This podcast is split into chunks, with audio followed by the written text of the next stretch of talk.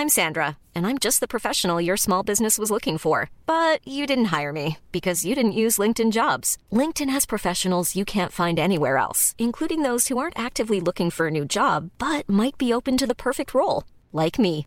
In a given month, over 70% of LinkedIn users don't visit other leading job sites. So if you're not looking on LinkedIn, you'll miss out on great candidates like Sandra. Start hiring professionals like a professional. Post your free job on linkedin.com/people today. Nous sommes en guerre. Moi, moi, je, personnellement, je m'étouffe. Accélère Accélère Ils sont aux ordres du pognon Faut laisser la star tranquille. Salut, c'est Hugo, j'espère que vous allez bien. Gros programme, comme chaque jour, on est parti pour un nouveau résumé de l'actualité en moins de 10 minutes. Et on commence donc rapidement avec le sujet à la une aujourd'hui. On va parler de la rencontre plutôt très tendue entre le président américain Joe Biden et le président russe Vladimir Poutine. En fait, ces derniers jours, le président américain Joe Biden a rencontré de nombreux dirigeants, notamment des dirigeants européens. Là, en l'occurrence, c'est donc le tour du président russe Vladimir Poutine qu'il a rencontré mercredi. Ça s'est passé à Genève, en Suisse, lors d'un tête-à-tête qui a duré 3h30. Il faut savoir que c'est une rencontre qui était très attendue puisque c'était la première fois que les deux dirigeants se rencontraient depuis l'élection de Joe Biden et le tout donc dans un climat très tendu. En fait, il faut savoir que depuis plusieurs mois, la relation entre les deux pays s'est quand même extrêmement détériorée. Les États-Unis ont notamment mis en place des sanctions contre la Russie.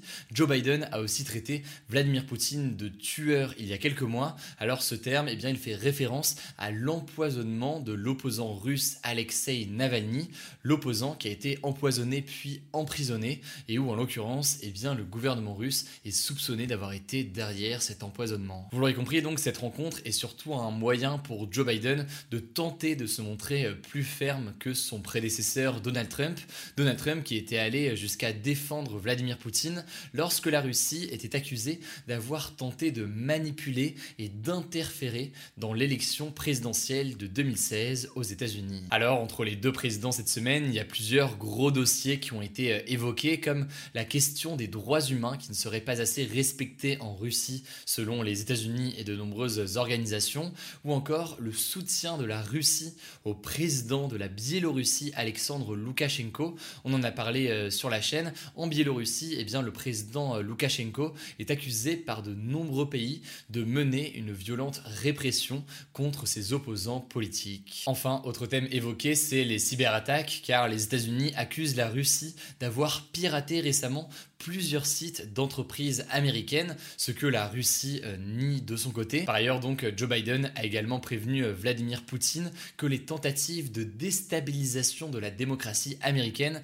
étaient, je cite, inacceptables. Et donc là, il fait clairement euh, référence aux accusations de tentatives d'interférence de la part de la Russie dans les élections américaines, notamment de 2016, dans l'objectif donc d'essayer de favoriser l'élection de Donald Trump en 2016. Bref, vous l'aurez compris, n'y a pas eu de réconciliation, il y a eu deux pays qui sont restés sur leur position, mais les deux présidents ont déclaré que les échanges ont été constructifs, donc on verra si jamais le climat arrive à s'apaiser dans les prochains jours.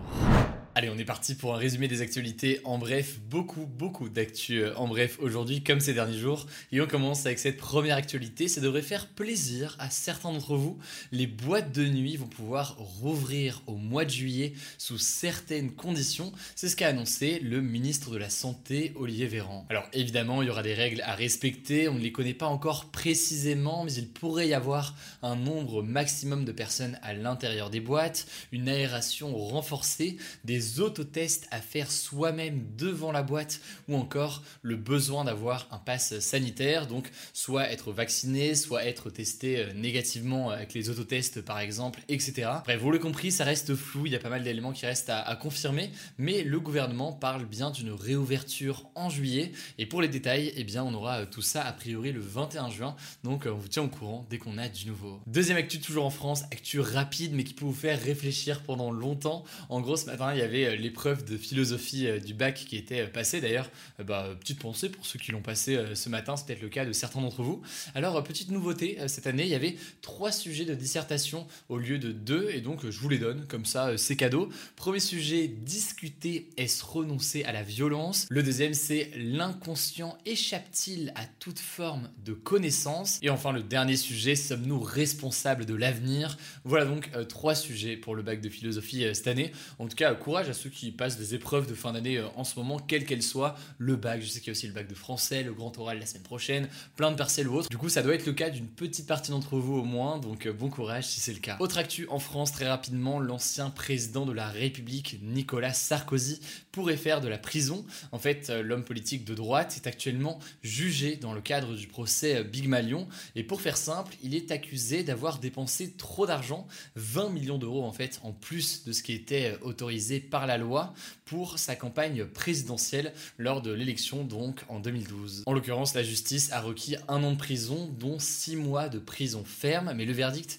n'est pas encore tombé, donc on verra ce qui est décidé euh, à l'issue du procès. Et à noter au passage que Nicolas Sarkozy a déjà été condamné en mars à trois ans de prison, dont un an ferme pour corruption et trafic d'influence dans une autre affaire. C'est ce que l'on appelle l'affaire des écoutes. Je rentre pas dans les détails euh, là-dessus euh, aujourd'hui, mais en l'occurrence sur ce procès que je viens d'évoquer sur l'affaire des écoutes, où il a été condamné notamment à un an ferme, eh bien il a fait appel, donc il y aura a priori un autre procès. Et d'ailleurs, dans tous les cas, Nicolas Sarkozy risque aussi de faire appel sur le procès actuel concernant euh, l'affaire Big Malion. Bref, beaucoup de choses qui sont actuellement en cours au niveau de la justice pour Nicolas Sarkozy. On verra ce qu'il en est dans les prochaines semaines. Autre actu et autre plainte, et c'est pas la dernière décidément, une plainte cette fois-ci a été déposée contre le Premier ministre Jean Castex et quatre autres ministres pour leur inaction contre le dérèglement climatique. En fait, les militants écologistes Cyril Dion et Camille Etienne, ainsi que le député européen Pierre Larouturou, les accusent même de crimes de l'humanité contre la vie,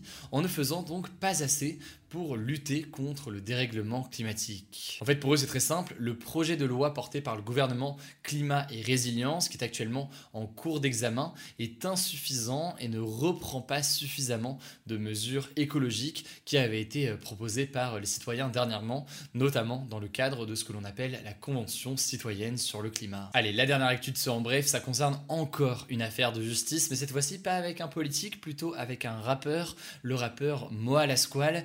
A été mis en examen pour plusieurs faits de violence suite aux plaintes déposées par cinq femmes contre lui à la fin de l'année 2020. En fait, plusieurs de ses anciennes compagnes l'accusent d'agression sexuelle, de violence conjugale et de séquestration lorsqu'il était en couple avec elle. Alors concrètement, mise en examen, ça veut dire quoi? Ça veut dire que il va être poursuivi en justice et qu'il y aura très probablement un procès si le juge d'instruction estime qu'il y a assez d'éléments contre Moa Lasquale. En tout cas, s'il y a un procès, il risque jusqu'à 5 ans de prison et 75 000 euros d'amende. De son côté, eh bien, le rappeur a contesté les faits et parle d'un complot, mais donc il est bien devant euh, la justice euh, aujourd'hui et on verra ce qu'il en est euh, dans les prochaines semaines. Voilà, c'est la fin de ce résumé de l'actualité du jour. Évidemment, pensez à vous abonner pour ne pas rater le suivant, quelle que soit d'ailleurs l'application que vous utilisez pour m'écouter. Rendez-vous aussi sur YouTube et sur Instagram pour d'autres contenus d'actualité exclusifs. Écoutez, je crois que j'ai tout dit, prenez soin de vous et on se dit à très vite. Mom deserves the best, and there's no better place to shop for Mother's Day than Whole Foods Market. They're your destination for unbeatable savings, from premium gifts to show-stopping flowers and irresistible desserts. Start by saving 33% with Prime on all body care and candles. Then get a 15-stem bunch of tulips for just $9.99 each with Prime. Round out Mom's menu with festive rosé, irresistible berry chantilly cake, and more special treats. Come celebrate Mother's Day at Whole Foods Market.